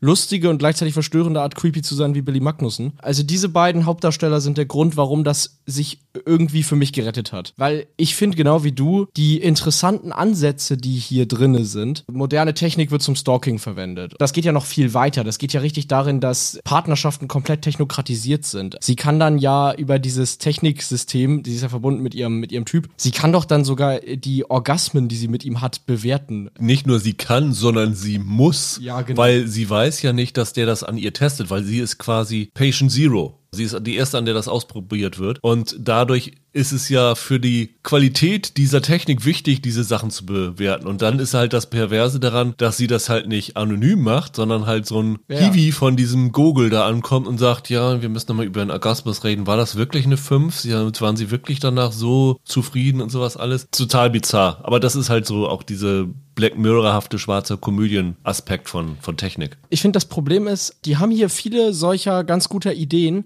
aber die machen mir viel zu wenig damit. Die bauen da in jeder Folge so interessante Gedankenanstöße ein zum Thema moderne Partnerschaften, moderne Liebe in Zeiten einer hochtechnologischen Welt. Aber wirklich viel Tiefe oder irgendwie weiterdenkend passiert das hier nicht, sondern das, das bleibt halt bei so Stichwortnennung. Und dafür fällt das für mich am Ende ganz schön flach. Wenn es nicht Miliotti und Magnussen hätte, wäre da für mich nicht so viel nach der ersten Folge. Ich glaube, da haben wir wirklich das komplett gleiche Empfinden, dass das eine Serie ist, die eine geniale Idee hat, die ein bisschen zu lange ausgewälzt wird, aber man doch irgendwie nicht Adieu sagen will, weil halt die Darsteller und vor allem die Hauptdarstellerin extrem gut ist. Absolut. Ich habe irgendwo, ich weiß leider nicht mehr wo, aber ich hatte eine Kritik zu Made for Love gelesen. Da schrieb einer, es ist halt eine dieser Serien, die mehr interessant als unterhaltsam ist. Und das, finde ich, trifft hier zu. Also ich gucke das schon gerne und freue mich da irgendwie trotzdem ein bisschen drauf, was sie in der nächsten Folge machen. Es hat auch eine gewisse Unvorhersehbarkeit, dadurch, dass das sehr, sehr crazy wird, nach hinten raus. Aber habe ich da richtig Spaß? Spaß bei, regt das, mich das wirklich zum Nachdenken an, finde ich nicht. Das kann Black Mirror dann in Einzelfolgen tatsächlich besser leisten als Made for Love hier. Ich weiß nicht, ob es daran liegt, dass der Stoff nicht mehr hergibt oder ob vielleicht das Autorenteam hier ein wenig zu wenig aus seiner Prämisse rausholt. Da bin ich unschlüssig. Aber für mich fällt es mehr unter nettes Experiment als gelungene Serienerfahrung. Ich frage mich vor allen Dingen, was will man noch in der zweiten Staffel erzählen, die, ja, die es ja nun auch schon gibt?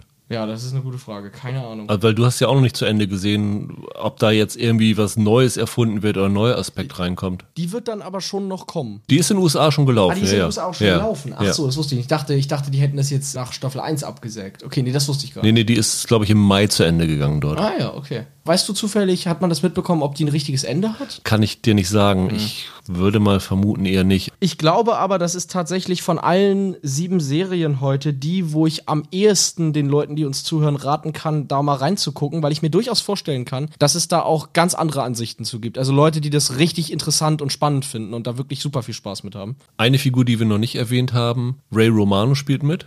ja. Er spielt den Vater von der Hazel, mhm. den sie halt seit zehn Jahren nicht mehr gesehen hat, weil sie in dem Moment, wo sie diesen Typen geheiratet hat, auch eine sehr spontane Ehe. Also die haben, glaube ich, sehr kurz nach dem Kennenlernen geheiratet. Hat sie sich total vom Vater abgenabelt. Ich sag mal, dessen Leidenschaft wollen wir hier nicht verraten, Nein. aber das ist, sorgt für sehr viele schräge Momente. Also Ray Romano ist auch immer eigentlich eine Garantie. Allerdings eine Figur, die sich ein bisschen totnudelt hinsichtlich ihres komödiantischen ja. Potenzials, finde ich, weil es dann sich doch zu arg wiederholt. Also, das stimmt. Das ist es halt, ne? An jedem Pro an dieser Serie gibt es immer auch ein Kontra. Das ist halt schade. Ja. Kommen wir zur nächsten R T L Plus Serie, die tatsächlich aber erst am ersten September startet. Sie heißt Minx, ist auch von H B O Max in den U S A. Die erste Staffel ist, glaube ich, dieses Jahr dort gelaufen. Sie wurde verlängert für eine zweite Staffel und auch noch nicht von Discovery gecancelt. Also hoffen wir mal, dass es tatsächlich weitergeht. Worum geht's in Minx? Also die Serie spielt in den siebziger Jahren, also genauer gesagt, ich glaube, es beginnt im Jahr neunzehnhunderteinundsiebzig und hat als Hauptfigur Joyce Prigger, die gespielt wird von Ophelia Lovebond. Die war in Guardians of the Galaxy kurz dabei, ne? Ehrlich? Ich glaube, das war die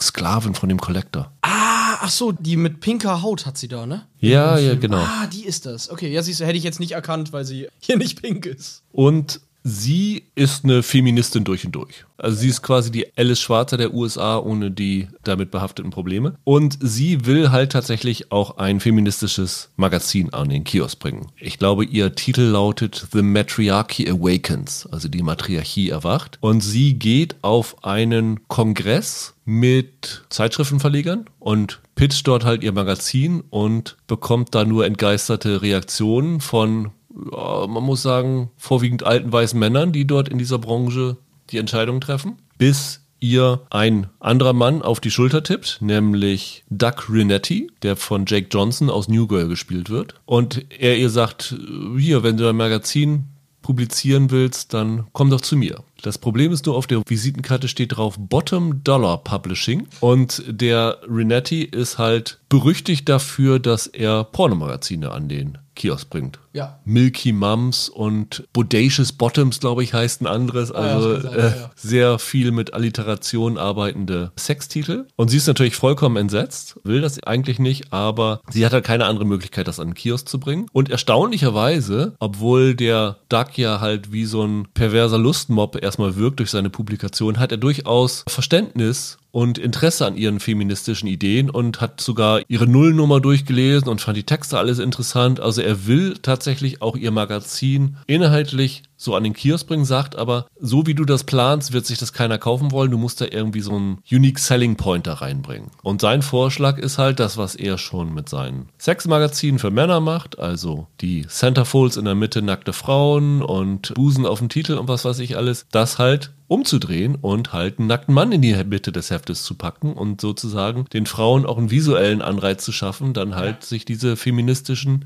Ideen durchzulesen. Exakt. Sie will das eigentlich nicht und der entscheidende Punkt, der dort dann den Auslöser dafür gibt, dass sie es doch macht, ist tatsächlich ein historisch korrekter, nämlich neunzehnhundertzweiundsiebzig, ich glaube im April, hat Burt Reynolds dieses berühmte Shooting für die Cosmopolitan gemacht, wo er nackt auf dem Bärenfell liegt. Ja. Das gab es ja wirklich. Und das nehmen sie sozusagen als Anlass, weil das halt ein Riesenerfolg war, zu sagen, okay, es gibt wohl durchaus ein Interesse daran. Und dann steigt sie halt damit an und will dieses Magazin dann mit dem Duck an den Kiosk bringen und stößt damit natürlich auf sehr viel Widerstand bei den Moralaposteln des Valleys. Ich glaube, es spielt in der gleichen Gegend wie Cobra Kai, ne? Ja, ja, genau. Ne? Und dann ist diese erste Staffel zumindest der Versuch halt, dieses Magazin an die Frau zu bringen und vor allen Dingen auch dieses Magazin zu erstellen und sowas alles. Wie hat's dir gefallen? Ganz gut. Nicht so gut, wie ich gedacht hatte, weil das ja mit relativ hohen Vorschusslorbeeren jetzt auch aus den U S A kommt. Ne? Das hat ja wirklich ja. unfassbar gute Kritiken. Aber, auch wenn es langweilig ist, das jetzt schon wieder zu sagen, das lebt von seinem Cast. Also die Lovie Bond ist super. Ich finde, die hat ein total tolles Auftreten und super Chemie mit eigentlich allen. Und ja, kein Geheimnis, aber ich liebe Jake Johnson und die Rolle haben sie ja für ihn geschrieben, würde ich jetzt mal direkt vermuten. Der ist super. Also den finde ich absolut klasse wieder. Habe ich riesen Spaß mit gehabt. Es gibt da auch in den Nebenrollen viele Figuren. Also der Freund von der Joyce wird von Michael Angarano gespielt, den ich noch aus Sky High kenne damals. Der mittlerweile ja aber auch, der war doch in äh, The Nick weiter dabei, ne? Mhm. Ja, also auch ein toller Typ. Steven Tobolowsky ist so ein Vorsitzender in so einem Country Club, der ist dabei. Der Fotograf wird gespielt von Oscar Montoya, den ich auch vom Gesicht her kenne. Fand ich auch super interessant, also wirklich toll besetzt. Aber mir hat die Serie tatsächlich deutlich besser gefallen dann als dir, weil ich fand die fantastisch. Ich habe mich so köstlich amüsiert. Ich fand die Dialoge sehr scharfsinnig geschrieben. Ich fand es toll, wie diese Serie diese Scheinheiligkeit von Moralaposteln entlarvt. Im späteren Verlauf, ich weiß nicht, wie viel hast du gesehen? Alles. Ach, du hast schon alles gesehen. Komm, dann bist du sogar schon weiter als ich. Ja. Das fand ich ganz grandios. Und ich fand wirklich toll, wie sie mutig, das ist mutig, aber wie sie tatsächlich jetzt so diesen Male-Gaze von so Sexmagazinen umgedreht haben und dann halt diesen Female-Gaze da reinbringen und die Art und Weise, wie das gemacht wird, fand ich auch toll. Also gleich in der ersten Folge geht dann halt dieses Casting los. Wir brauchen halt einen Mann für die Mitte und dann laufen da halt ein Dutzend komplett nackte Männer durch die Gegend und du siehst halt auch die Männer komplett nackt und das fand ich einfach erfrischend zu sehen, dass eine Serie sich das mittlerweile dann doch traut, weil andersrum haben wir das schon so oft gesehen. In mehr als einer Kritik zu Minx konnte man lesen, dass die Serie versucht, was männliche Nacktheit angeht, äh, Euphoria rauszufordern, was die Anzahl an Geschlechtsteilen angeht, die im Bild sind. Das Interessante ist ja auch, Euphoria hatte ja diese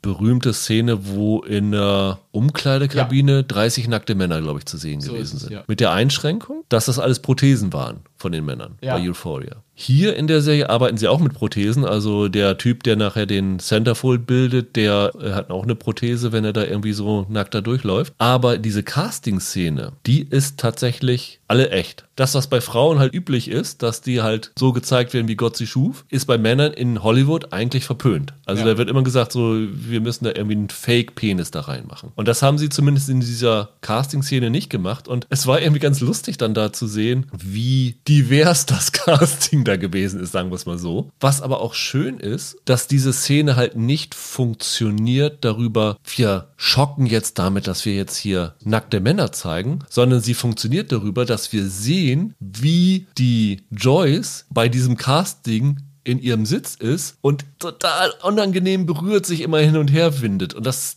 sagt halt mehr über diese Figur aus. Also diese Nacktheit wird benutzt, um dem Zuschauer was über diese Joyce zu erzählen. Und das fand ich irgendwie sehr gut gemacht. Und ich habe da wirklich mit so viel Freude zugeguckt. Ich finde, die hatten so tolle Ideen da drin. Ich habe da wirklich einen Riesenspaß bei gehabt. Ich finde, das lebt absolut von seinen Figuren, die alle irgendwie auf ihre Art sympathisch sind. Es gibt so eine junge, etwas naive Figur, die Bambi, die finde ich zum Beispiel ist so ein absoluter Scene-Stealer. Die ist eigentlich ein Nacktmodel für diese Männermagazine, ja, von dem. Die wird sozusagen von dem angeheuert, von dem Duck, um bei diesem Casting zu helfen und auch was anderes zu machen. Sie fand die Texte auch ganz toll. Und die, eigentlich die beste Szene ist, da habe ich mich wirklich weggeschmissen, das ist gleich der Auftakt der zweiten Folge, wo sie halt in ihrem Hauptjob auftritt und dann irgendwie so ein Nacktshooting machen soll und irgendwie als Lehrerin der anderen den Hintern versohlen soll. Genau. Und dann halt so feministische Gedanken zu diesem Shooting ins Rennen wirft. Das fand ich grandios. Und dieser sexistische Fotograf oder Redaktionsleiter, was er da mal ist, der versteht das überhaupt nicht. Ja. Und das fand ich fantastisch. Ja, also wie gesagt, ich finde, da haben sie eine gute Komik drin. Und generell ist das schon eine mutige Serie, dieses Porno-Sex-Industrie-Thema mal auf eine komödiantische Art und Weise zu beleuchten. Sonst passiert das ja in Serienstoffen oft eher im Rahmen von sowas wie The Deuce, also als knallhartes Drama. Und hier ist das auf eine gelungene Art in so einem lockeren Ton erzählt. Mir sind die Drehbücher aber ein bisschen zu simpel. Also was dann die einzelnen Plots sozusagen in den Folgen angeht, das ist mir zu sehr klassisch Sitcom erzählen. Das hat mich dann tatsächlich gestört. Das ist mir zu wenig. Da habe ich mir mehr von versprochen irgendwie. Nicht an Drama, aber an Dramaturgie, an Fallhöhen oder so, die da drin sind. Das war mir dann ein Stück zu seicht in solchen Aspekten, muss ich ganz ehrlich gestehen. Das hat mich ein bisschen gestört, weil es ja dann auch nicht nur fünf Folgen sind, sondern es sind zehn, ne? Es sind aber Halbstünder und von daher finde ich das eigentlich nicht schlimm, dass die simpel sind, weil dafür sind ja Halbstundenformate eigentlich mal gemacht gewesen und ich finde auch, dass du der Serie da ein bisschen Unrecht tust, weil so simpel finde ich das teilweise gar nicht. Also es kommt dann ja noch Bridget Westbury dazu, die von Amy Landecker, die man aus Transparent ja als Ehefrau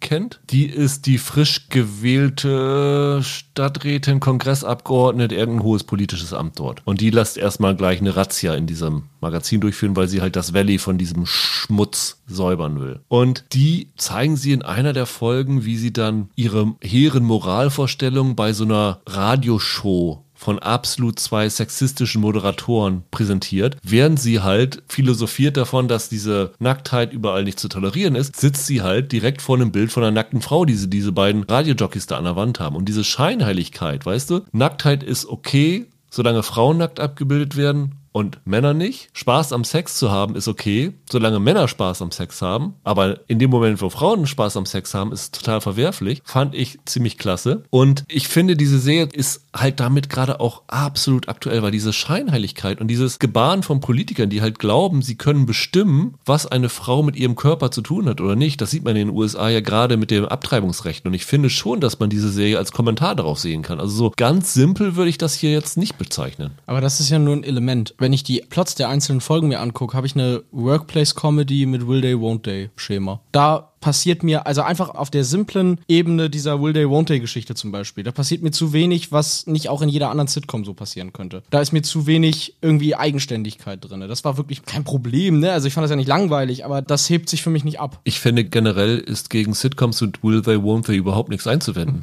Also das ist ein Genre, das durchaus legitim ist und ich finde hier ist halt der Aspekt noch, dass sie das mit durchaus interessanten politischen, gesellschaftlichen Kommentaren würzen und auch wenn das das jetzt irgendwie kein Pamphlet ist, funktioniert das. Die Serie benutzt genau das Gleiche, was der Duck der Joyce redet. Sie predigt halt nicht mit einem Holzhammer diese feministischen Ideale oder halt diese gesellschaftlichen Aspekte auf das Publikum ein, sondern sie füttert das Publikum sozusagen mit einer leichten Geschichte an, so wie dieser Minx, so heißt das Heft übrigens, deswegen heißt der, die Serie auch so, wie dieses Minx das mit den Centerfolds macht, durch die Nacktbilder halt die Leute anzulocken und denen dann sozusagen unterschwellig Gesellschaftskritik mitzubringen, so macht das die Serie halt auch. Die füttert dich halt an mit so einem leichten Sitcom, Comedy, Will They, Won't They Stoff, aber bringt dir dann unterschwelligste Sachen mit bei. Ich finde das eine absolut clevere Idee, das so zu machen. Und Ellen Rappaport, die hinter dieser Serie steckt, ich weiß gar nicht, ob sie vorher schon mal irgendwas in dieser Funktion gemacht hat, ich glaube gar nicht. Höchstes Lob. Ich freue mich, wenn da die zweite Staffel zu sehen ist, weil ist für mich ein, wirklich ein kleines Highlight des Jahres. Okay, cool. Finde ich super. Also zu hundert Prozent überzeugt hast mich trotzdem nicht. Ich glaube, ich würde mir dann gerade diesen Aspekt Gesellschaftskritik noch stärker wünschen, weil wenn das mein Ziel ist, dann dürfen solche Sachen wie in einer Folge gibt's mal einen Witz, der so ganz nebenbei gemacht wird, der auf den Lacher ausgespielt ist, so eine Bemerkung über minderjährige Models, sowas muss dann nicht drin sein, um ehrlich zu sein, wenn ich das unkritisch als Lacher benutze. Das finde ich dann schwierig, aber ja, klar, das ist eine unterhaltsame Serie und für mich eine, die auch noch Luft nach oben hat. Ich würde das auch gerne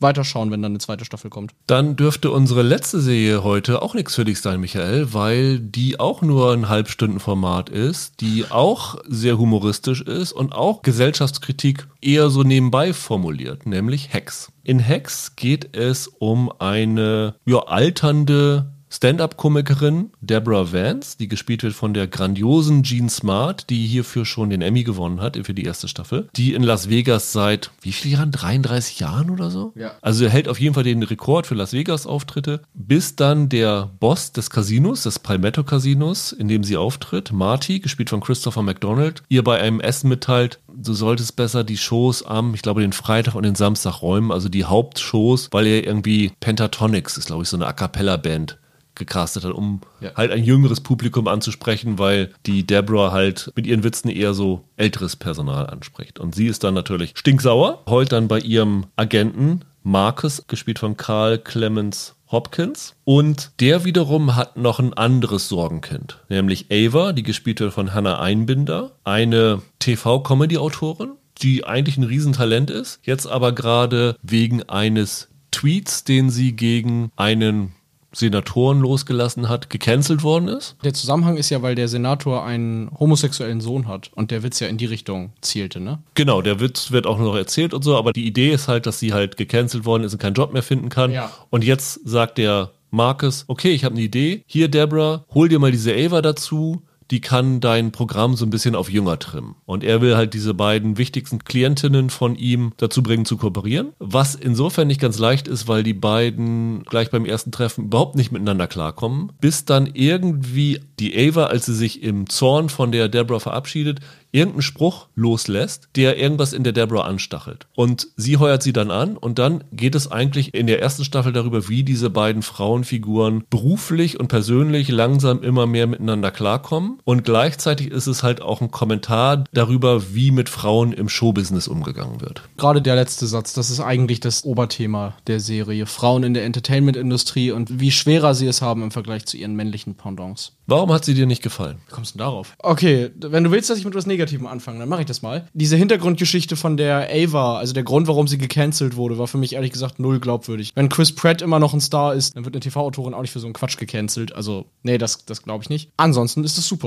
Jean Smart ist, den Emmy hat sie ja vollkommen zurecht gewonnen, die ist exzellent hier. Und gerade ihr Zusammenspiel zwischen ihrer Figur und der Ava ist Comedy Gold. Keine Ahnung, was man gegen Hex haben sollte. Ich finde das exzellent. Da siehst du. Es geht doch auch leichte Stoffe. Also, weil es ist im Grunde doch ein leichter Stoff. Ja, aber ich finde im Direktvergleich zu Minx, dass hier die Ebene, wir präsentieren eine Komödie, wir locken die Leute mit einem leichten Ton, mit einem Versprechen auf lockere Unterhaltung und unterfüttern das mit intelligentem Sozialkommentar. Finde ich hier viel, viel stärker eingebaut. Also hier hast du so viele tolle, kleine Momente und es sind nicht nur Dialoge, sondern auch so schöne kleine visuelle Einfälle, die sind so pointiert, dass das hier viel besser zündet. Ich finde sie tatsächlich auch noch einen Tick besser als Minx. Also ich bin sehr begeistert. Also ich habe drei Folgen jetzt gesehen. Du hast ja schon die ganze Staffel gesehen. Wahrscheinlich hast du sogar schon die zweite Staffel gesehen, stimmt? Ich bin in der zweiten Staffel ja. schon dabei, ja. Ich habe angefangen und fand den Auftakt nett. Hat mir gut gefallen. Habe aber da noch nicht so gewusst, warum das jetzt in den U S A so extrem hoch gelobt ist. Ich dachte, die siebzehn Emmy-Nominierungen oder so, die erste Staffel, die zweite glaube ich auch. Also riesen, riesen Anzahl. Viele, viele Auszeichnungen auch bekommen. Und dann hat sich das mir mit jeder weiteren Folge, und ich habe drei jetzt gesehen, immer mehr erschlossen. Und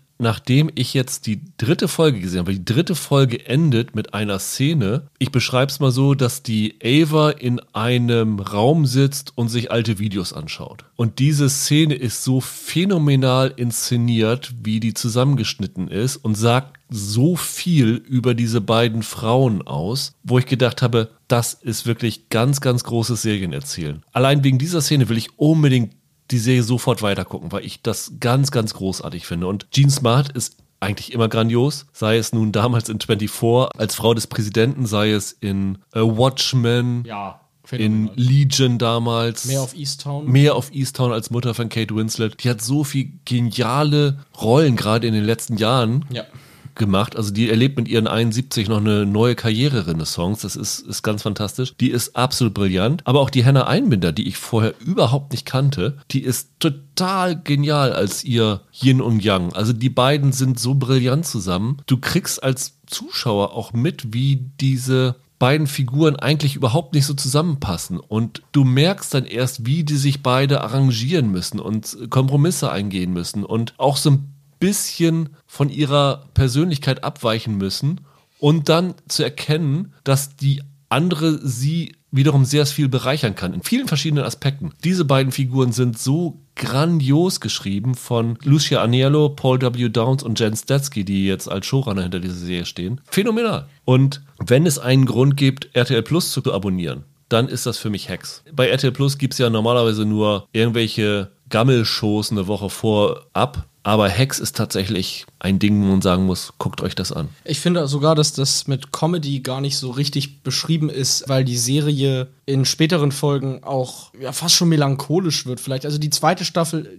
wird ja auch in vielen Kritiken als sogar verhältnismäßig düster dann bezeichnet. Das ist eine Serie, die mit Witzen arbeitet, die mit Comedy arbeitet und die sehr gut darin ist, die ein tolles Timing hat. Aber das, was das hier auszeichnet, sind nicht unbedingt die Witze. Ich finde tatsächlich viele der Gags in der ersten Staffel gar nicht mal so witzig, aber Hex kann sich damit entschuldigen, dass die Figuren sehr oft darüber reden, wie schreibt man denn eigentlich, also wie, wie funktionieren denn eigentlich Witze, wie funktioniert denn eigentlich Comedy? Das ist normalerweise ein Riesenproblem, wenn du den Leuten erklären willst, was macht einen guten Witz aus ja. und zeigen willst, wie komme ich zu einem brillanten Witz, mhm. geht das meist total in die Hose. Die Sachen, die die Deborah auf der Bühne aufführt, zumindest in den drei Folgen, die ich gesehen habe, sind alle nicht besonders lustig, nee. Wird aber ja dadurch erklärt, dass sie ja eigentlich für eine Klientel spricht, die halt eine andere Generation ist als wir beide. Genau. Dadurch kannst du sagen, ja, okay, vielleicht funktioniert das für andere und man kann trotzdem verstehen, dass sie irgendwie einen Erfolg hat. Aber in dem Moment, wo du sagen würdest, und das ist zum Beispiel ein Ding, was du vorhin meintest, mit der Hintergrundgeschichte, mit dem Senatoren-Tweet. Es gibt dann halt diese Szene, wo sie sich kennenlernen, wo die Ava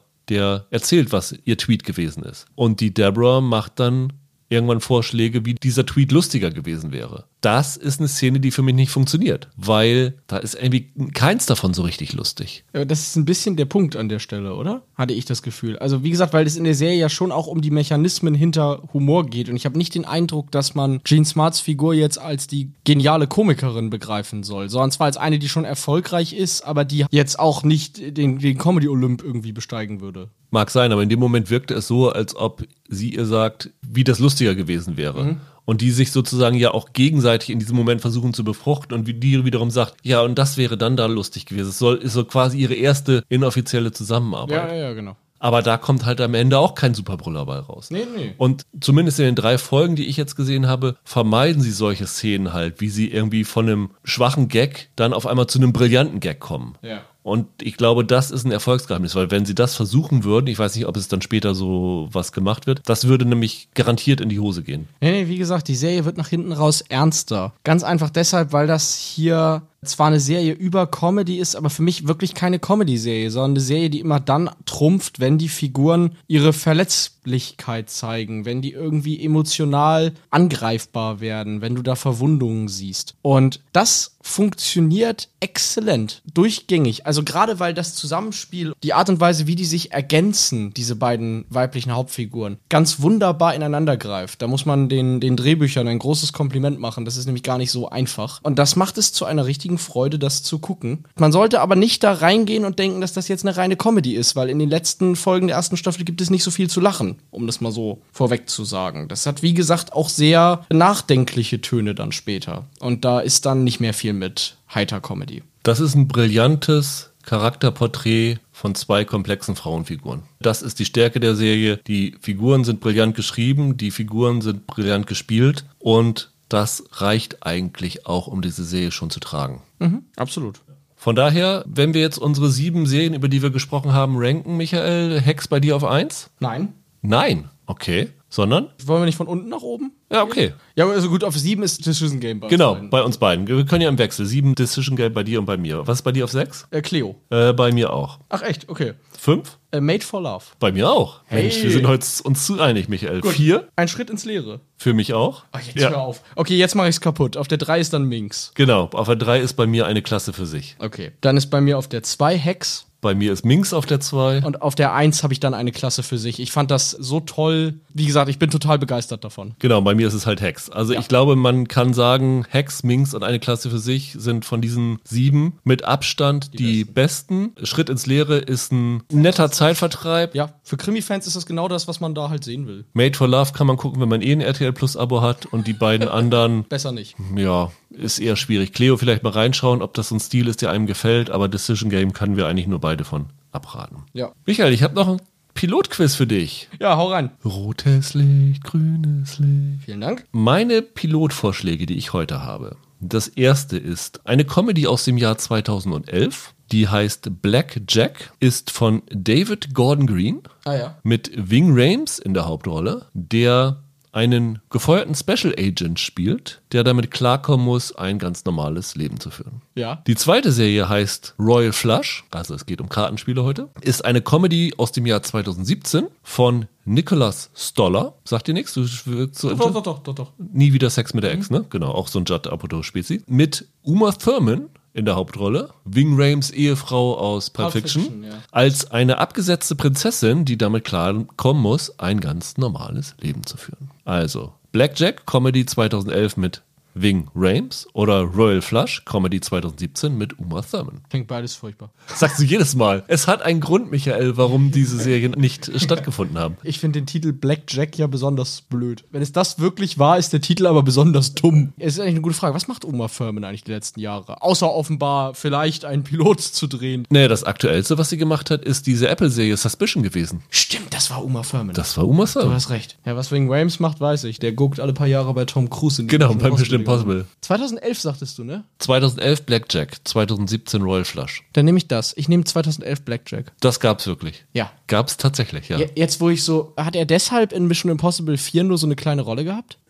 Weil der kam ja auch zweitausendelf. Ich weiß nur, dass Rhames an zig Projekten dran war und deshalb damals in dem Film kürzer treten musste. Hätte jetzt sein können, dass das eins der Projekte war, so kam ich drauf. Ich glaube tatsächlich nicht, aber produziert worden ist das Ganze von Danny McBride, also David Gordon Green und McBride haben ja sehr, sehr viel zusammen gemacht. Zuletzt die, die Halloween-Filme. Ne? Ja, genau. Und das Drehbuch hat geschrieben Michael Starbury, der war unter anderem Autor bei When They See Us und Colin in Black and White zuletzt, aber diese Serie, alles, was ich darüber gefunden habe, klang wirklich ganz komisch. Also ich fand es auch wie Wie, wie du, das Ding Blackjack zu nennen und dann mit Ving Rhames in der Hauptrolle zu besetzen, das fand ich schon so platt, ganz seltsam. Zugegeben wäre das wahrscheinlich der Name gewesen, den Ving Rhames bei dieser Einheit bekommen hätte, in echt, aber es ist schon albern.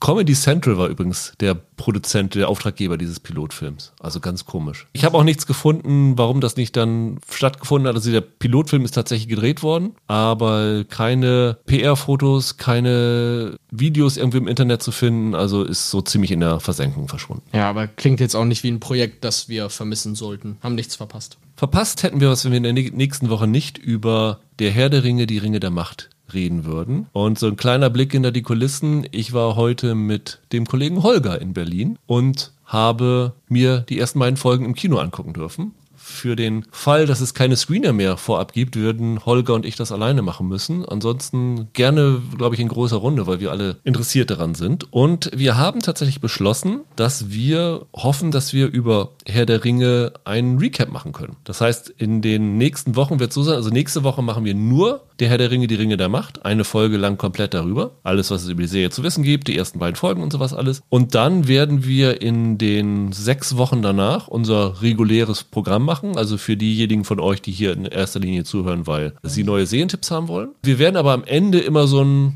halbstündiges Ding anhängen über die aktuelle Ringe der Macht-Folge. Was passiert ist, Hintergründe, Theorien und sowas alles anstellen. Also ich finde es immer ein bisschen exzessiv, da so einen zwei Stunden Recap zu machen und über jedes Blatt, das vom Baum fällt, zehn Minuten zu philosophieren. Ich glaube, in einer halben Stunde kann man das prägnant bringen und auch wirklich alles Essentielle, was es dazu zu sagen gibt, rüberbringen. Und das wird so in den nächsten sechs Wochen unser Programm sein, weswegen wir wahrscheinlich, das so als Hinweis vorweg, in den Wochen danach auf den Samstag mit der Veröffentlichung gehen werden, weil ich nicht glaube, dass es vorab irgendwas zu sehen gibt. Das heißt, wir müssten das regulär am Freitag gucken, dann aufnehmen und können dann erst am Samstag für euch da sein. Und ich glaube, das ist zu verschmerzen, dieser eine Tag. Bis dahin, habt ein schönes Wochenende, bleibt gesund, macht's gut. Ciao, ciao. Ciao.